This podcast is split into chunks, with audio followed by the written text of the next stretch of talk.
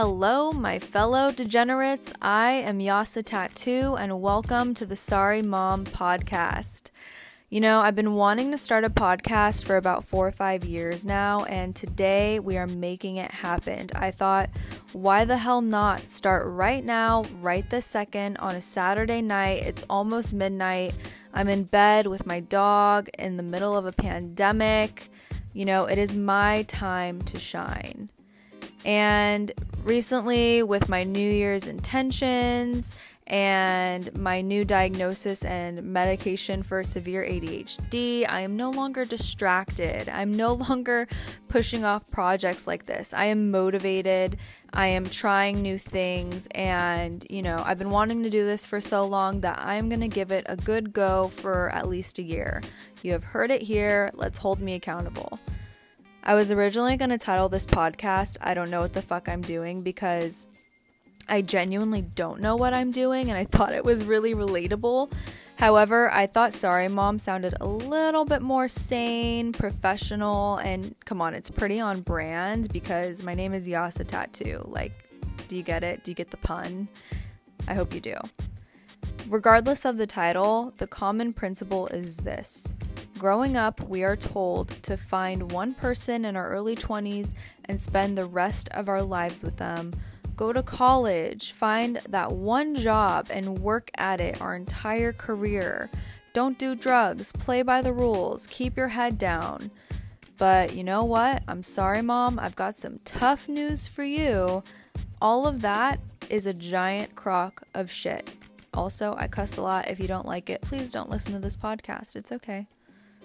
On this podcast, I want to talk about the highs and lows of entrepreneurship, navigating mental health, handling relationships with your friends, family, dating, setting boundaries. Basically, I want this to be the 20 something year old's guide to building a life for yourself that you are happy to wake up to every day. Sprinkled with some fashion and beauty mumbo jumbo because, honey, that is what I do. That is what I'm good at. I also want to bring guests onto this podcast that have paved their own unique path to help you realize that truly no one knows what the fuck they're doing and to empower you to be the fun, sexy, kind, emotional, complex, bad bitch that you are. So now that we all know why we're here and what's going on, I'm going to talk about my favorite subject for a little bit me because you're probably wondering like who is this chick and why am I listening to her? Even though I probably know exactly who is listening to this it's probably just my boyfriend and my few close friends. Hi Carissa. Hi Brittany. Hi Dahlia. Love you guys. Anyway I grew up in the San Francisco Bay Area and my family was pretty normal middle class. I had a really good childhood, good upbringing but I always had a hard time paying attention in school, so I dropped out at the age of 16, the end of my junior year. And even though I did not get my GED, I worked extremely hard, extremely hard to find this website that sold fake transcripts and diplomas online. And after convincing my mom that it was legit, I snuck my way into cosmetology school where I failed the state board exam by one point not once, but twice.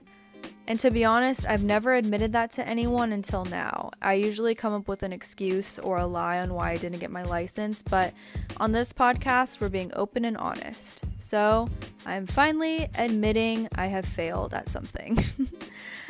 After many mental breakdowns, I used my trusty fake diploma to get me into college, and Yes, I'm such a good liar. I convinced admissions to let me in. I then attended FIDM in Los Angeles as soon as I turned 18. FIDM, if you haven't heard of it, either stands for Fashion Institute of Daddy's Money or Design and Merchandising. Honestly, I can't remember. You can totally Google it though if you're interested. I switched my major about four times because I was having an identity crisis but I ended up getting two degrees in product development from FIDM, and despite my record breakingly low GPA, I was chosen to work with really cool brands such as Red Bull, Guess, Levi's, and I even did a nine month stint with Converse where I designed and developed a whole capsule collection and traveled to Europe and Hong Kong, China. And it was such a great eye opening experience. I then scored my first big girl job as a product developer for Redone, which is a luxury influencer denim brand. And then I moved my way over to Vince, which is like a contemporary brand. Then COVID happened and everyone's worlds just changed. I ended up working for Vince from home throughout the pandemic for 10 months. One day, I hopped on a conference call with HR and my boss. I thought I was getting promoted for all of my hard work during the pandemic, but I was actually laid off. And to be honest, I wasn't even mad.